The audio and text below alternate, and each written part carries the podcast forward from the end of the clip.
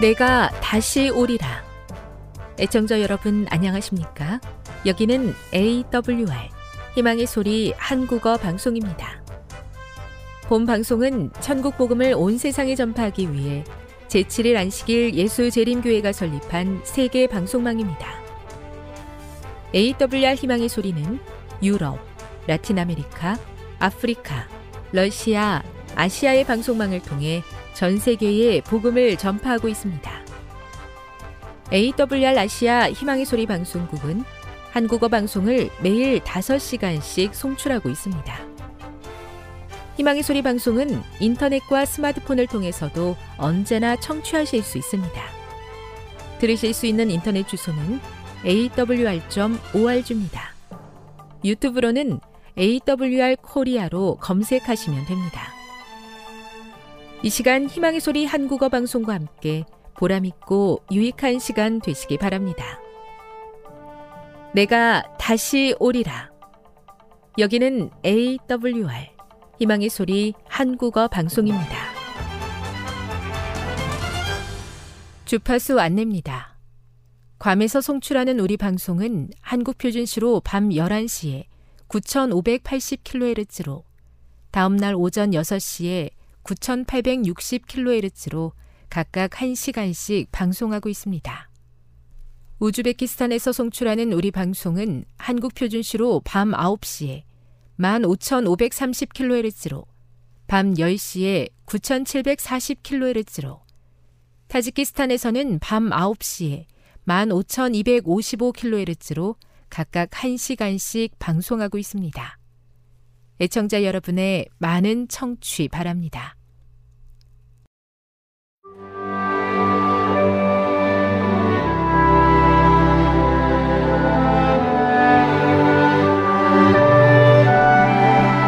읽어주는 교과 제10과 돌려드림 3월 11일 안식일의 일몰 시간은 오후 6시 35분입니다.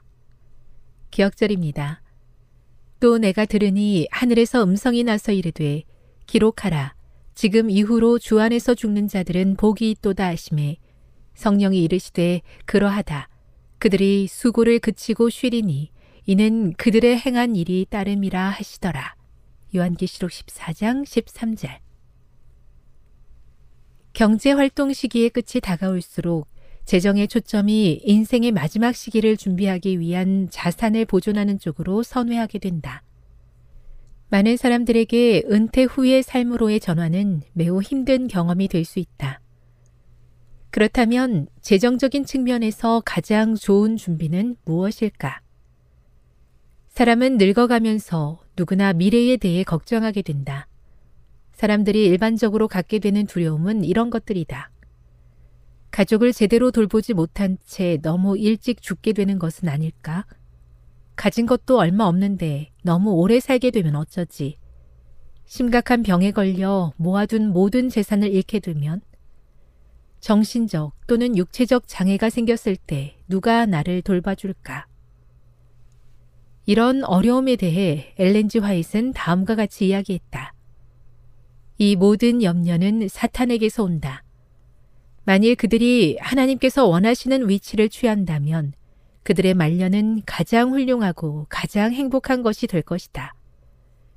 그들은 근심과 무거운 짐을 내려놓고 할 수 있는 대로 행복하게 시간을 보내고 하늘을 위하여 성숙해지는 생활을 해야 할 것이다. 교회 증언 1권 424 이번 주 우리는 인생의 마지막 시기에 관한 하나님의 권면을 살펴볼 것이다. 우리가 해야 할 것들과 하지 말아야 할 것들은 무엇이며 어떤 원칙들을 따라야 할 것인가? 학습 목표입니다. 깨닫기. 모든 것이 하나님께로부터 왔기에 다 사용한 후에는 하나님께 드리는 것이 합당한 것을 깨닫는다. 느끼기. 충성된 청지기는 살아있을 때만이 아니라 사후에도 충성되게 하나님의 사업을 돌보도록 준비한다. 행하기. 남겨진 가족과 하나님의 사업을 위해서 잘 준비된 유산 계획을 세운다. 다음의 내용을 안교 소 그룹 시간에 함께 토의해 보십시오. 1.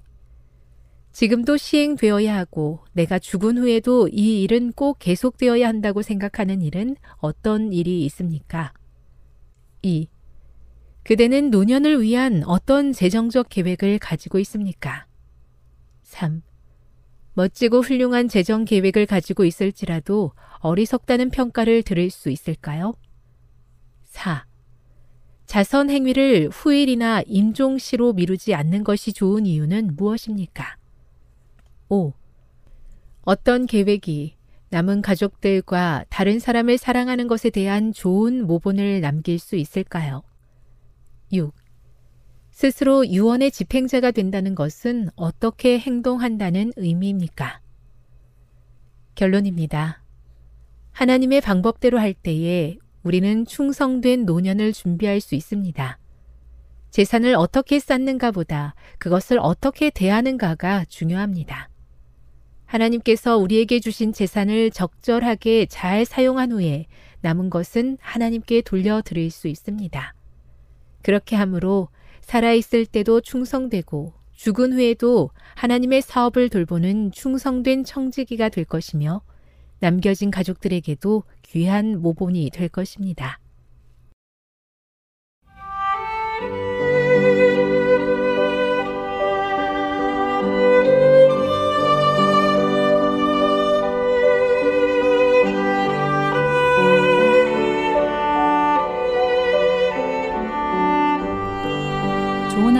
만나셨나요? 삶 가운데서 만난 하나님의 사랑, 말씀 가운데서 만난 하나님의 사랑을 나누는 엘트 시간. 저는 이영미 집사입니다. 오늘은 마가복음 2장 13절에서 17절에 있는 말씀을 함께 나누도록 하겠습니다. 기도하겠습니다. 아버지 하나님, 오늘 주의 부르심에 모든 것을 두고 쫓아갈 수 있는 마태와 같은 믿음을 허락하여 주시옵소서.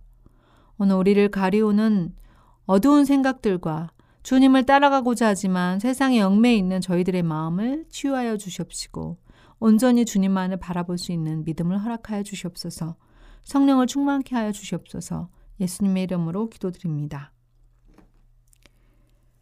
네, 이번 주 저는 8주 동안 하나님께서 주신 시간에 우선순위를 잘 관리할 수 있는 일을 대학생 두 그룹에게 강의를 하였습니다.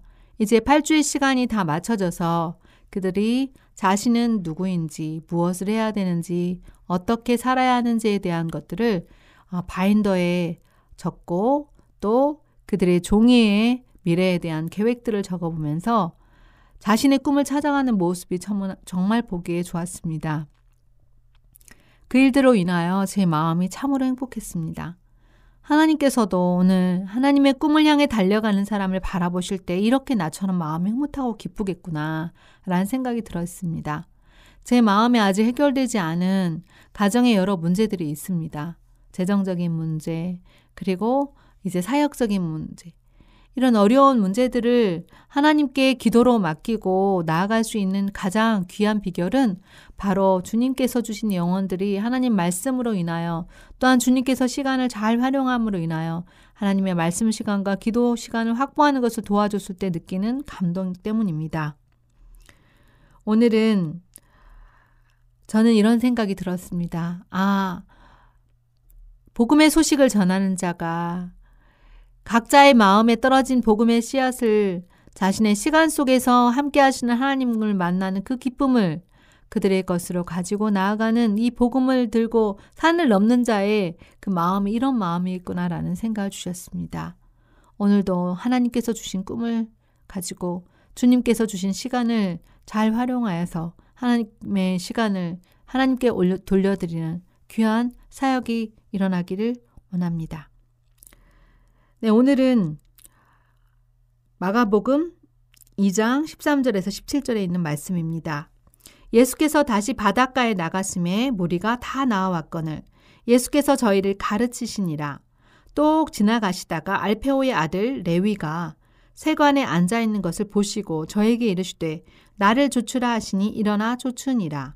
그의 집에 앉아 잡수실 때 많은 세리와 죄인들이 예수와 그 제자들과 함께 앉았으니 이는 저희가 많이 있어서 예수를 쫓음이러라. 바리새인의 서기관들이 예수께서 죄인과 세리들과 함께 잡수시는 것을 보고 그 제자들에게 이르되 어찌하여 세리와 죄인들과 함께 먹는가 예수께서 들으시고 저희에게 이르시되 건강한 자에게는 의원이 쓸데없고 병든 자에게라야 쓸데 있느니라 내가 의인을 부르러 온 것이 아니요 죄인을 부르러 왔노라 하시니라. 네, 오늘 본문의 말씀은 어떤 내용입니까? 네. 레위 마테라고 하는 사람이 세간에 앉아 있을 때 예수님께서 그를 찾아오셔서 나를 따르라, 나를 쫓으라 하시니 곧 일어나 쫓았다는 이야기입니다. 그는 예수님의 제자가 되었고 그의 집에 많은 세리와 죄인들을 초청하여 예수와 함께 식사를 했습니다. 그리고 거기 모인 많은 사람들은 예수님을 쫓게 됩니다. 이에 대해 바리새인과 서기관들은 예수님이 죄인과 세리들과 함께 잡수시는 것을 보고 어찌하여 죄인과 세리들과 함께 먹느냐고 수군거립니다. 이 말씀을 들은 예수님은 이 땅에 오신 목적이 내가 의인을 부러 온 것이 아니라 죄인을 부르러 왔다.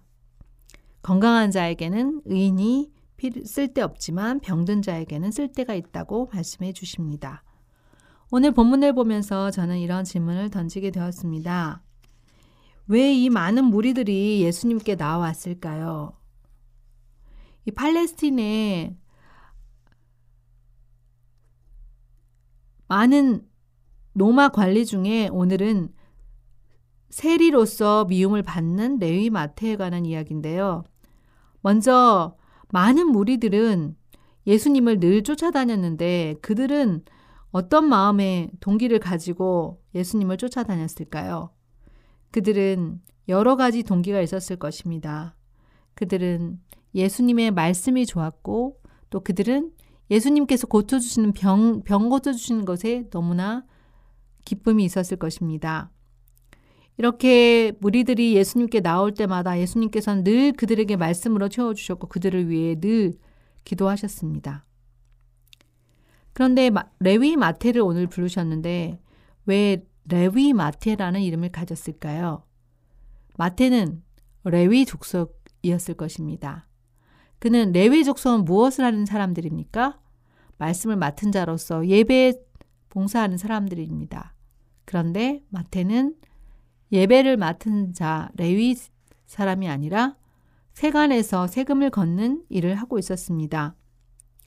그 당시에 세리는 로마 관리 중에 세리보다 더 미움을 받는 사람은 없었다고 했습니다.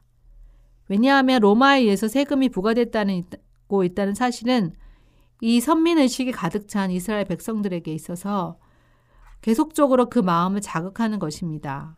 그들이 로마의 압박을 받고 있는 그러한 식민지의 사람들이라는 것을 생각나게 하는 것입니다. 그리고 세금을 징수하는 사람들은 자신을 위해서 사람들을 희생시켜서 치부하는 착취자였습니다.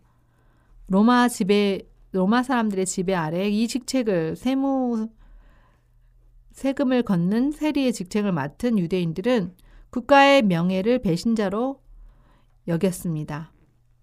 여겨졌습니다. 배신하는 자가 되어 멸시를 받았고 사회의 가장 비열한 계층으로 분류되었습니다. 그런데도 불구하고 세리가 된 사람들은 그가 돈이 필요했던 사람들입니다. 그런데 예수님께서는 왜 레위 마태를 부르셨을까요? 레위 마태는 어떤 사람들이었을까요? 레위 마태는 예수님의 제자들, 네 명의 제자 다음으로 예수님께 부르심을 받은 사람이었습니다. 바리새인들은 마태를 그의 직업에 따라 판단하였습니다. 그러나 예수님께서는 마태의 마음속에 진리를 받아들이기 위해서 열려있는 그 틈을 보셨습니다. 그래서 마태는 모든 것을 버리고 나를 쫓으라는 그 한마디에 모든 것을 버리고 예수님을 쫓았습니다. 예수님께서 제자들을 부르는 모든 과정이 같습니다. 나를 따르라고 했을 때 그 모든 재물과 그리고 금을마저도 생업의 현장에서 다 두고 오는 제자의 모습들을 보고 볼 수 있습니다. 이 말은 무슨 뜻입니까? 그가 세간에 앉아서 세금을 징수하는 일을 하고 있을 때 예수께서 나를 쫓으라 하니까 그는 그 일들 다 버려두고 예수님을 쫓, 쫓았다고 했습니다. 어떻게 마태가 이렇게 다 버릴 수 있었을까요? 마태는 이렇게 예수님의 말씀에 갈급한 사람이었습니다. 다른 사람들은 마태를 세리라고 하면서 그의 처한 직업을 가지고 마태를 대했지만 예수님께서는 그 마음 속에 예수님을 향한 마음, 진리에 대해서 열려진 마음을 보신 것입니다. 예수와 함께 있어서 예수님의 말씀을 듣고 예수님의 사업에서 연합할 수 있는 것으로 마태는 충분하였습니다. 그는 부르심을 받은 것입니다. 부르심을 받은 마태는 어떠한 행동을 했나요? 마태는 자신의 혼자만 이 말씀을 들을 수가 없었습니다.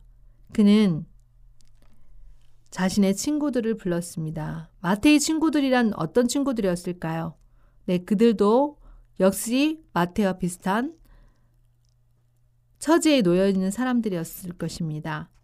그들은 죄인이었고, 그들은 세리였고, 또한 그들은 다른 사람들에게 있어서는 배척받는 그러한 사람들도 있었을 것입니다.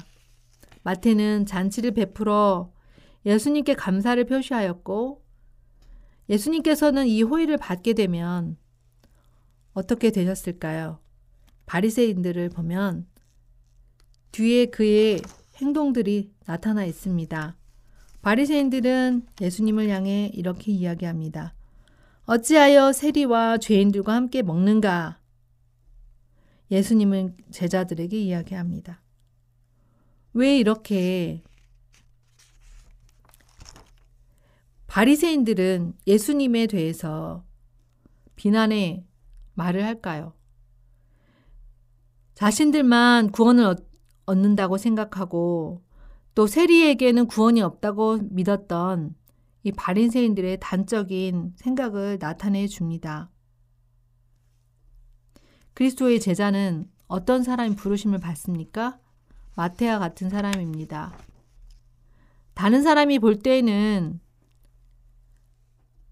죄인인 것 같지만 또 다른 사람이 볼 때는 아직 아닌 것 같지만 그 마음 속에 예수님의 부르심에 다른 어떤 것도 생각지 않고 곧장 즉시 행동에 옮기는 사람인 것입니다. 이러한 갈급한 생, 심령에 예수님의 말씀은 축복과 생명을 주는 능력으로 임하는 것입니다.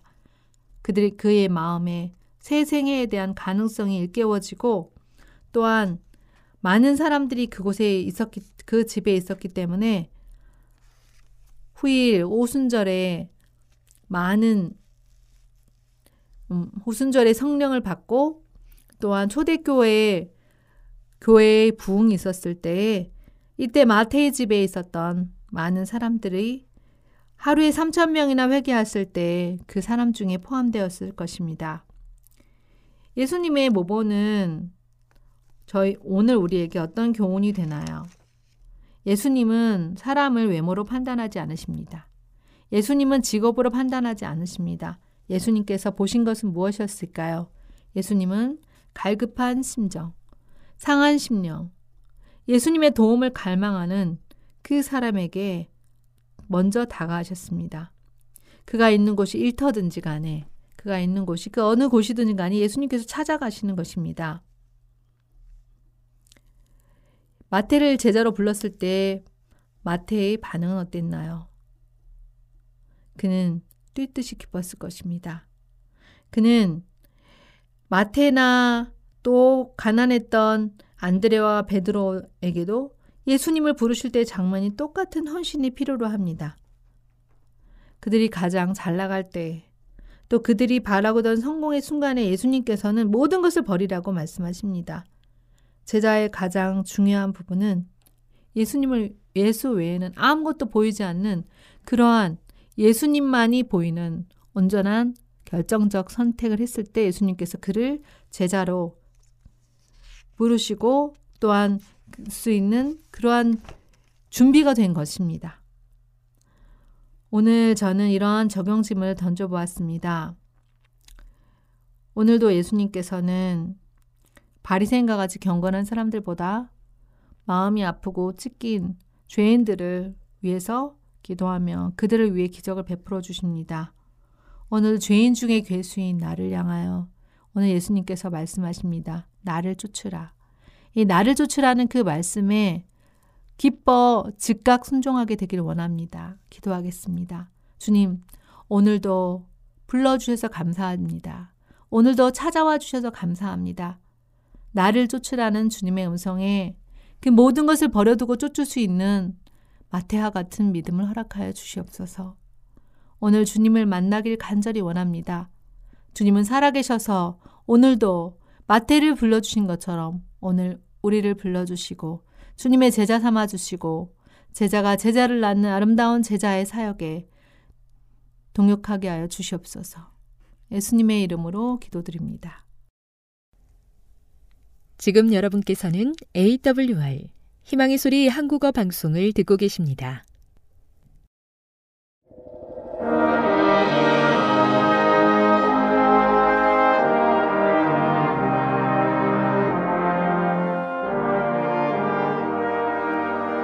청자 여러분 안녕하십니까 하나님의 귀한 말씀으로 감동과 은혜를 나누는 시간입니다 먼저 하나님의 말씀 야고보서 3장 14절부터 있는 말씀을 봉독해 드리겠습니다.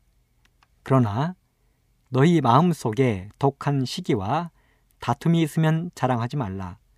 진리를 거스려 거짓하지 말라.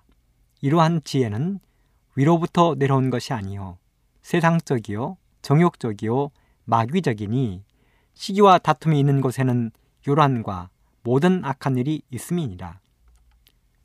오직 위로부터 난 지혜는 첫째 성결하고 다음에 화평하고 관용하고 양순하며 긍휼과 선한 열매가 가득하고 편벽과 거짓이 없나니 화평케 하는 자들은 화평으로 심어 의의 열매를 거두느니라. 야고보서 4장 11절의 말씀도 함께 읽어드리겠습니다. 형제들아 피차에 비방하지 말라. 형제를 비방하는 자나 형제를 판단하는 자는 곧 율법을 비방하고 율법을 판단하는 것이라. 네가 만일 율법을 판단하면 율법의 준행자가 아니요 재판자로다. 오늘 저는 이 말씀을 중심으로 불평 열매는 참으로 쓰다. 이런 제목을 가지고 말씀을 준비해 보았습니다. 불평. 국어 사전에 보면 마음에 들지 아니하여 못마땅하게 여김. 못마땅한 것을 말이나 행동으로 드러냄. 이렇게 기록이 되어 있습니다. 미국의 캔자스 시티에서 목회를 하던 웰 보웬이라는 목사님이 2006년 7월에 독서 클럽을 준비하던 중 사람이 겪는 모든 불행의 뿌리에는 불평이 있다 하는 사실을 깨닫게 되었습니다. 목사님은 부정적인 일이 부정적인 생각을 부르고 또 그것이 부정적인 결과를 가져온다는 것을 알게 되었습니다. 그래서 그 목사님이 그때부터 한 가지 운동을 펼쳤는데 그 운동이 바로 불평 없애기 운동이었습니다. 그리고 곧장 불평 없는 세상 만들기 운동본부를 설립했습니다. 그러자 전 세계에서 이 운동에 동참하여 삽시간에 60개국 800만 명의 회원이 등록을 했습니다. 이 운동은 한국에도 영향을 미쳐 2010년에 역시 불평 없는 세상 만들기 본부가 한국에도 설립이 되었습니다. 목사님은 구체적으로 이 운동에 동참하도록 하기 위하여 손팔찌를 자간했습니다. 그것은 바로 보라색으로 만든 불평제로 팔찌인데요. 이것은 나 자신이 불평을 할 때마다 손목에 착용한 보라색 불평제로 팔찌를 반대편에 바꾸어 끼는 것입니다. 이렇게 하면서 자신이 불평을 하고 있다는 것을 스스로 느껴가는 것이지요. 그랬더니 이 보라색 팔찌를 낀 사람들에게서 놀라운 일들이 벌어지기 시작했습니다. 불평이 현저하게 그의 삶 속에서 들어가는 것입니다.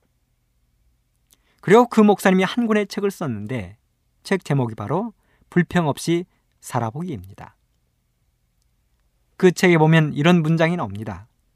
사람은 울면서 태어나 불평하며 살다가 실망하며 죽는다.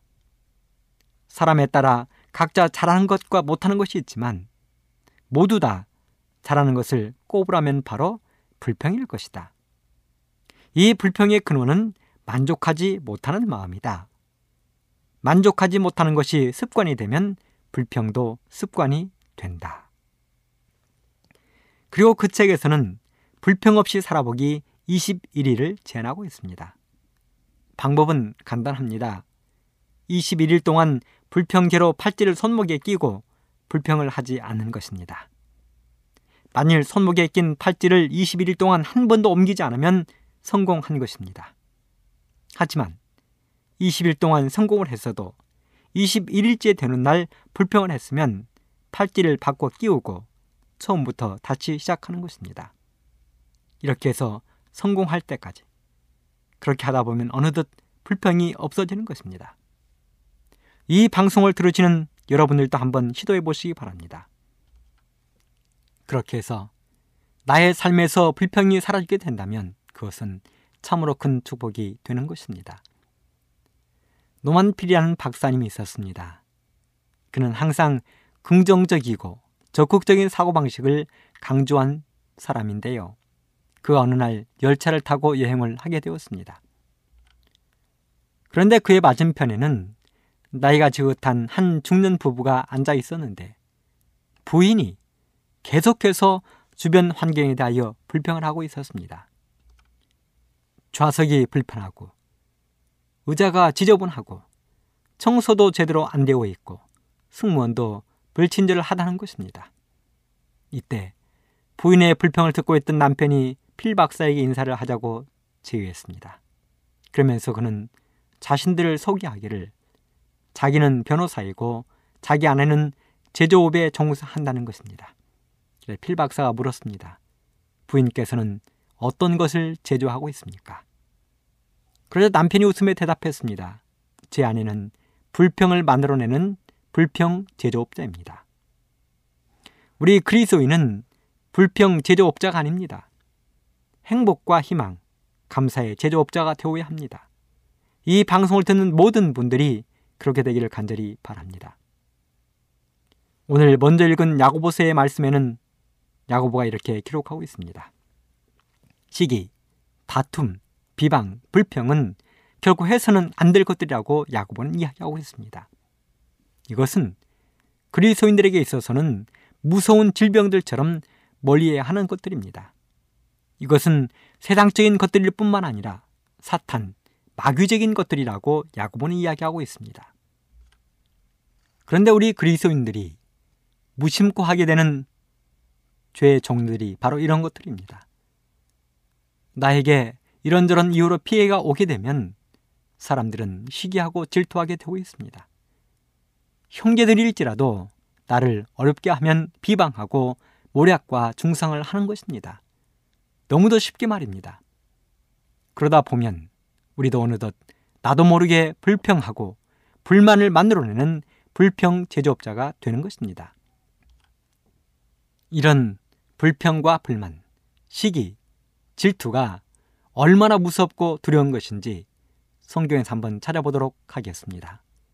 민수기 11장 1절로 6절입니다. 백성이 여호와의 들으시기에 악한 말로 원망함에 여호와께서 들으시고 진노하사 여호와의 불로 그들 중에 붙어서 진 끝을 사르게 하심에 백성이 모세에게 부르짖음으로 모세가 여호와께 기도하니 불이 꺼졌더라. 그곳 이름은 디베라라 칭하였으니 이는 여호와의 불이 그들 중에 붙은 연고였더라. 이스라엘 중에 섞여 사는 무리가 탐욕을 품음에 이스라엘 자손도 다시 울며 가로되 누가 우리에게 고기를 주어 먹게 할꼬 우리가 애굽에 있을 때에는 값없이 생선과 외와 수박과 부추와 파와 마늘들을 먹은 것이 생각나거늘 이제는 우리 정력이 쇠약하되 이 만나 외에는 보이는 것이 아무것도 없도다 하니 이스라엘 백성들이 신의 광야에 머무른 지 꽤 오랜 시간이 흘렀습니다. 그들은 그곳에서 하나님의 거룩한 십계명을 받았습니다. 또한 성소 건축에 관한 여러 가지 지시사항도 받았습니다. 다른 율법에 관해서도 하나님의 지시를 받았습니다. 그리고 애굽에서 나온 지 2년째 되던 해에 드디어 하나님의 성소를 건축하기 시작했습니다. 다음에 그들은 제사장 위임식을 비롯한 여러 가지 행정적인 조직을 갖추는데 또다시 1년여의 세월을 보냈습니다.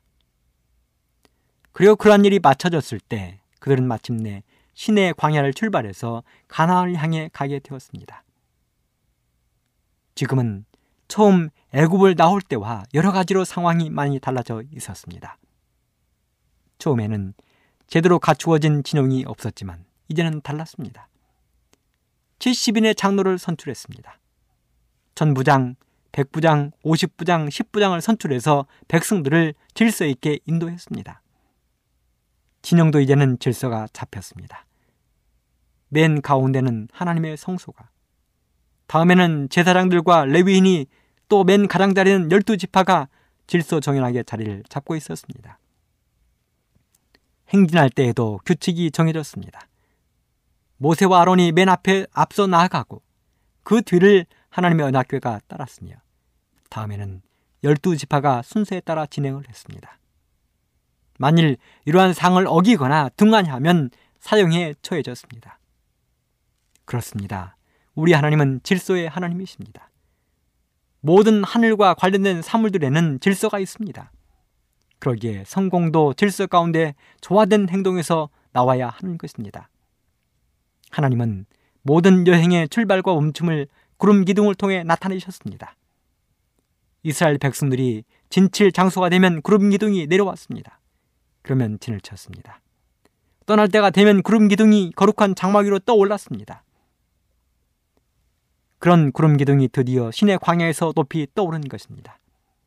이제는 신의 광야를 떠나라는 것입니다.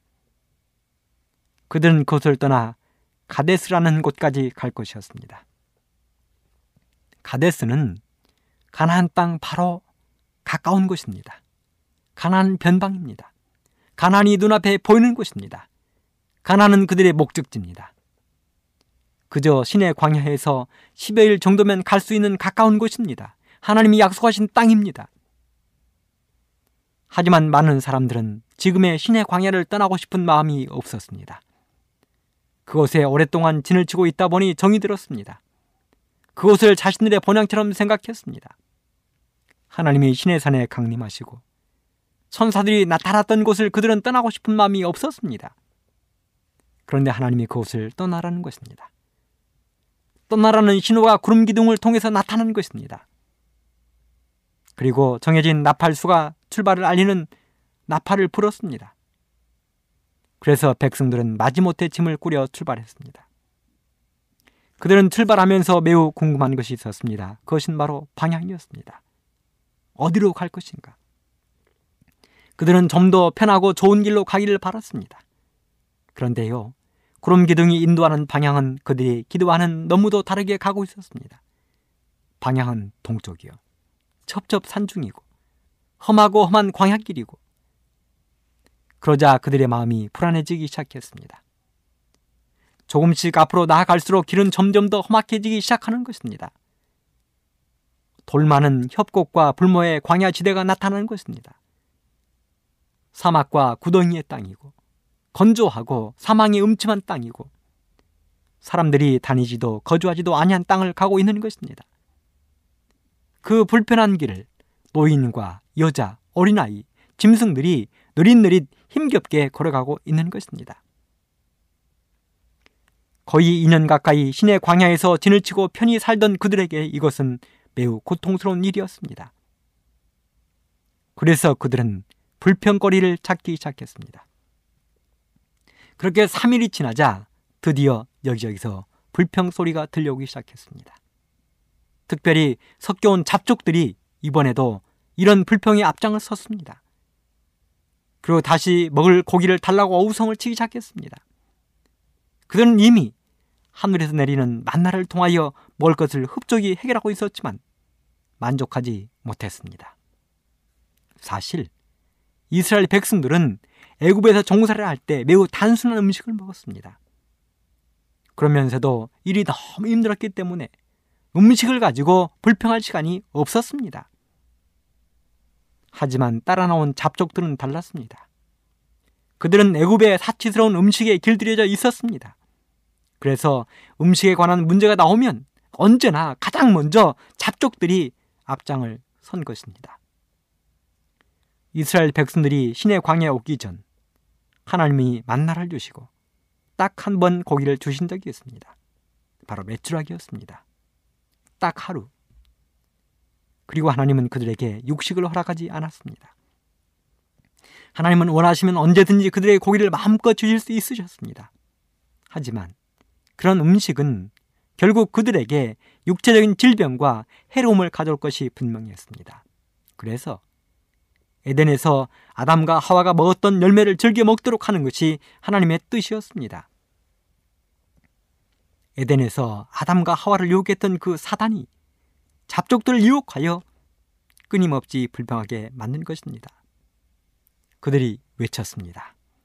누가 우리에게 고기를 주어 먹게 할고 우리가 애굽에 있을 때에는 값없이 생선과 외와 수박과 부추와 파와 마늘들을 먹은 것이 생각나거늘 이제는 우리 정력이 쇠약하되 이 만나 외에는 보이는 것이 아무것도 없도다. 이 부분을 시편 기자는 훗날 이렇게 기록을 했습니다. 시편 78편 17절로 21절 저희는 계속하여 하나님께 범죄하여 황야에서 지존자를 배반하였도다. 저희가 저희 탐욕대로 식물을 구하여 그 심중에 하나님을 시험하였으며 그뿐 아니라 하나님을 대적하여 말하기를 하나님이 광야에서 능히 식탁을 준비하시랴. 저가 반석을 쳐서 물을 내심에 시내가 넘쳤거니와 또 능히 떡을 주시며 그 백성을 위하여 고기를 예비하시랴 하였도다. 그러므로 여호와께서 듣고 노하심이요. 그렇습니다. 드디어 하나님께서 진노하셨습니다. 계속하여 하나님을 시험하고 불평하는 그들 향하여 하나님께서 진노하셨습니다. 홍해의 기적과 만나의 기적, 반석에서 물을 내시는 하나님의 기적을 경험하고도 끊임없이 불평하는 그들 향하여 하나님이 진노하셨습니다. 모세까지도 하나님을 원망하는 듯한 기도를 하나님께 했습니다. 민두기 11장 11절 여호와께 여짜오되 주께서 어찌하여 종을 괴롭게 하시나이까 어찌하여 나로 주의 목전의 은혜를 입게 아니하시고 이 모든 백성을 내게 맡기사 나로 그 짐을 지게 하시나이까 이 모든 백성을 내가 잉태하였나이까 내가 어찌 그들을 생산하였기에 주께서 나더러 양육하는 아비가 젖 먹는 아이를 품듯 그들을 품에 품고 주께서 그들의 열조에게 맹세하신 땅으로 가라 하시나이까. 이 모든 백성에게 줄 고기를 내가 어디서 얻으리까? 그들이 나를 향하여 울며 가로되 우리에게 고기를 주어 먹게 하라 하온즉 책임이 심히 중하여 나 혼자는 이 모든 백성을 질 수 없나이다. 주께서 내게 이같이 행하실진데 구하옵나니 내게 은혜를 베푸사 즉시 나를 죽여 나로 나의 권고함을 보지 않게 하옵소서.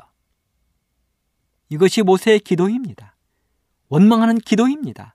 한마디로 하나님이 책임을 지라는 것입니다. 하나님이 책임지실 것 아니면 자기를 그냥 죽이라는 것입니다.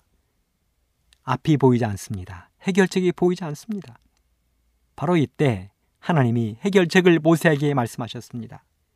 민수기 11장 18절로 20절 너희 몸을 거룩히 하여 내일 고기 먹기를 기다리라 너희가 울며 이루기를 누가 우리에게 고기를 주어 먹게 할고 애굽에 있을 때가 우리에게 재미있었다 하는 말이 여호와께 들렸으므로 여호와께서 너희에게 고기를 주어 먹게 하실 것이라. 하루나 이틀이나 닷새나 열흘이나 20일만 먹을 뿐 아니라 코에서 넘쳐서 싫어하기까지 1개월간을 먹게 하시리니 이는 너희가 너희 중에 거하시는 여호와를 멸시하고 그 앞에서 울며 이르기를 우리가 어찌하여 애굽에서 나왔던 고 함이라 하라.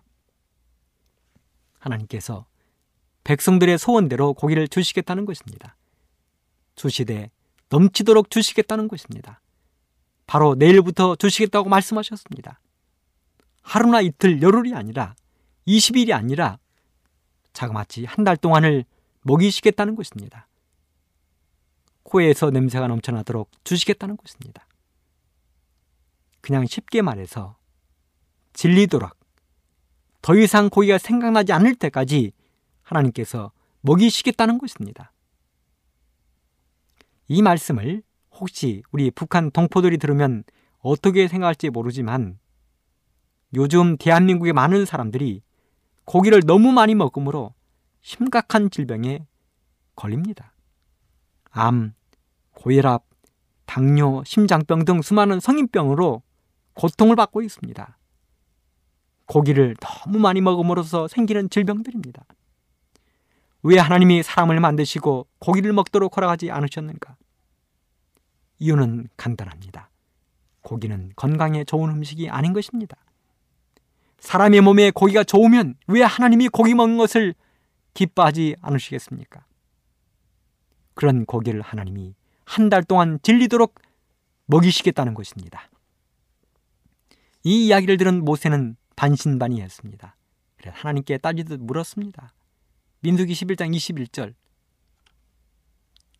나와 함께 있는 이 백성의 보행자가 60만 명이온데 주의 말씀이 1개월간 고기를 주어 먹게 하겠다 하시오니 그들을 위하여 양떼와 소떼를 잡은들 조카오며 바다의 고기를 모은들 조카오리이까 그렇습니다. 불가능하다는 것입니다. 모세의 생각에 도저히 있을 수 없는 일이었습니다. 단순히 생각해도 장정만 60만 명, 어린이, 여자, 노약자를 합하면 적어도 200만 명인데 이 숫자를 어떻게 한 달 동안 질리도록 먹이신다는 것입니까? 여러분은 어떻게 생각하십니까? 상식적으로 가능하다고 생각하십니까? 200만 명이 무슨 수로 한 달 동안 코에서 냄새가 나도록 고기를 먹을 수 있다는 말입니까? 그래서 모세가 따진 것입니다. 하나님, 우리가 가지고 있는 양과 소를 모두 잡은들 가능하겠습니까? 이와 비슷한 이야기가 예수님 오셨을 때도 있었습니다. 바로 두 마리의 물고기와 다섯 개의 떡덩이로 오천 명을 먹이던 사건입니다. 예수님 앞에 놓인 것은 오직 두 마리의 물고기와 다섯 개의 떡밖에 없었습니다.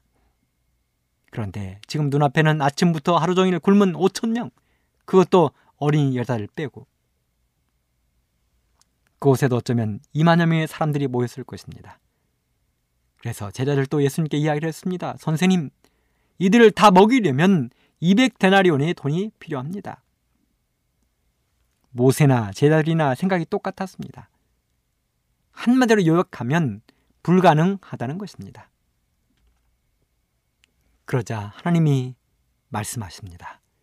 민수기 11장 22절 여호와의 손이 짧아졌느냐 이제 내 말이 너에게 응하는 여부를 보리라.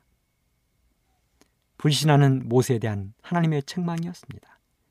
그리고 드디어 하나님께서 일을 하셨습니다. 성경 보시겠습니다. 민수기 11장 31절로 34절. 바람이 여호와에게로서 나와 바다에서부터 메추라기를 몰아 진곁 이편 저편 곧 진사방으로 각기 하루길 되는 지면 위 두 규빗쯤에 내리게 한지라. 백성이 일어나 종일 종야와 그 이튿날 종일토록 메추라기를 모으니 적게 모은 자도 10호멜이라. 그들이 자기를 위하여 진 사면에 펴 두었더라. 고기가 아직 이 사이에 있어 씹히기 전에 여호와께서 백성에게 대하여 진노하사 심히 큰 재앙으로 치셨으므로 그곳 이름을 기브롯 핫다와라 칭하였으니 탐욕을 낸 백성을 거기 장사함이었더라. 하나님께서 바다에서부터 메추라기를 몰아오셨습니다. 그리고 메추라기는 진 사방에 두 규빗 높이로 날았습니다. 약 1미터 어린아이의 키 높이로 수많은 메추라기가 하늘을 나른 것입니다. 그리고 이 메추라기는 하루 종일 그것도 모자라 다음 날까지 날아왔습니다. 그래서 거기에 굶주린 이스라엘 백성들이 메추라기를 잡기 시작했는데 적게 잡은 자도 10호멜을 거두었다고 성경은 기록했습니다. 제가 한 호멜이 얼마나 되는지 조사를 해보았더니 한 호멜은 약 220리터라는 것입니다. 그러니 적게 거둔 사람이 10호매를 거두었으니 2200리터를 거둔 것입니다. 이 양은 실로 어마어마한 양입니다. 이스라엘 백성들은 당장 먹지 않을 것은 말려서 저장을 하기 시작했습니다. 그 양은 모든 백성들이 한 달을 먹고 드난 말만큼 충분했습니다. 그렇게 그들의 불평에 대한 욕망은 채워지는 것 같았습니다. 하지만 그들은 그 결과도 책임을 져야 했습니다. 하나님께서 심히 큰 재앙으로 그들을 쳤기에 많은 무리가 맹렬한 열병으로 죽임을 당했습니다. 그리고 그들 중에 가장 죄가 큰 사람들은 고기를 입에 넣자마자 멸망을 당했다고 이야기했습니다. 그렇게 그 사건은 수많은 사람들의 마음에 쓰라린 상처를 남긴 채 끝이 났습니다. 불평과 불만에 대한 그들의 결과물이었습니다. 그렇다면 왜 우리 하나님은 불평과 불만을 싫어하시는가? 첫째, 불평과 불만은 많은 사람들을 하나님으로부터 떠나게 하는 힘이 있는 것입니다. 하늘에 불평, 불만이 있었습니다. 바로 하늘의 전사장이었던 루스벨이 하나님을 향하여 품은 불만이었습니다. 루스벨의 불평은 자기 자신만을 멸망 가운데 빠지도록 하지 않았습니다. 요한계시록 12장 4절에 보면 루스벨은 하늘별 3분의 1을 끌어다가 땅에 던졌다고 했습니다. 바로 하늘 천사의 3분의 1을 타락의 길로 이끌었습니다. 그뿐이 아닙니다. 로스벨은 뱀으로 변장하여 아담과 하와가 살던 에덴 동산으로 들어와 아담과 하와도 타락시켰습니다. 하나님을 닮게 창조된 사람들에게도 죽음이 찾아오도록 했습니다. 천사장 루스벨. 그에게서 시작된 불평과 불만은 하늘을, 온 세상을 어둡게 했습니다. 사랑하는 애청자 여러분, 우리들 가운데 한 사람의 불평의 정신, 또 불만을 가질 때 우리의 가정이 어두워진다는 사실을 기억하기를 바랍니다. 내가 속한 교회가 어두워집니다. 내가 속한 단체가 어두워집니다. 그러므로 우리는 나의 삶에서 불평과 불만의 정신을 모두 멀리 하는 것이 우리가 해야 될 일입니다. 불평, 불만 제로 운동을 만들어 가야 하는 것입니다. 둘째로 불평과 불만은 지도자들의 힘을 잃게 하는 것입니다. 이스라엘 백성들의 매출하기 사건이 일단락된 다음 또 다른 시련이 모세를 기다렸습니다. 그것은 바로 자신의 형과 누나인 아론과 미리암으로부터 온 시련이었습니다. 아론과 미리암이 누구입니까? 둘 다 예언의 선물을 받은 사람들이요. 동생인 모세를 도와 이스라엘 백성들을 해방시키는데 주도적인 역할을 했던 사람들입니다. 그런데 이 두 사람에게 불평과 불만이 싹이 튼 것입니다. 그 이유는 모세가 이스라엘 백성들의 지도자를 임명하면서 자신들과 의논하지 않았다는 것입니다. 모세가 이스라엘 백성들의 지도를 임명할 때 그의 장인 이드로의 제안을 많이 받았습니다. 그러다 보니 아론과 미리암은 이드로에 대한 불만이 시기심이 싹트기 시작했습니다.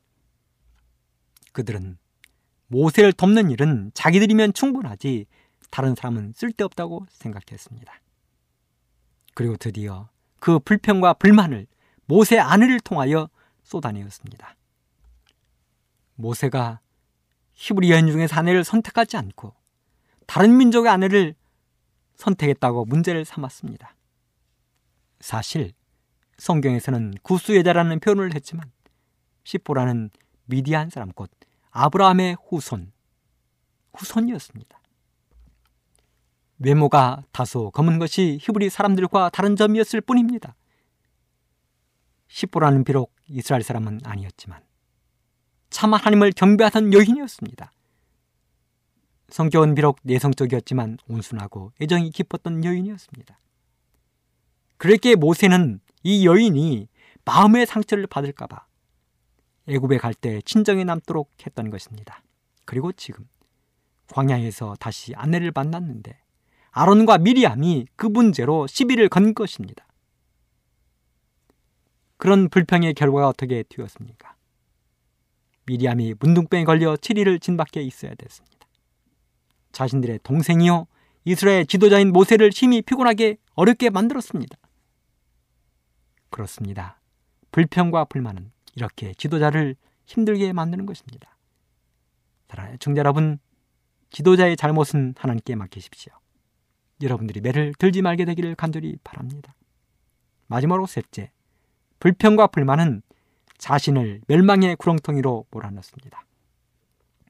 이스라엘 백성들을 끊임없이 불평과 불만으로 이끌었던 사람들, 그들은 고기가 이사에 있는 순간에 죽임을 당했습니다. 사탄의 불평과 불만은 그를 하늘 천사장의 위치에서 자신을 끌어내렸을 뿐만 아니라 마지막 날 천년 동안 무적에 갇혔다가 영원히 멸망을 당할 것입니다. 아론과 미리암은 문둥병이라는 혹독한 견책을 받았습니다. 만일 그들도 진정한 회개가 따르지 않았다면 죽음을 면제받지 못했을 것입니다. 사랑하는 청자 여러분, 오늘부터 우리도 불만 없애기 운동에 참여합시다. 하나님의 말씀에 이해하고 아멘합시다. 그리해서 행복한 가정, 행복한 교회, 행복한 세상을 만들어가게 되기를 간절히 바라면서 이 시간 말씀을 마치도록 하겠습니다.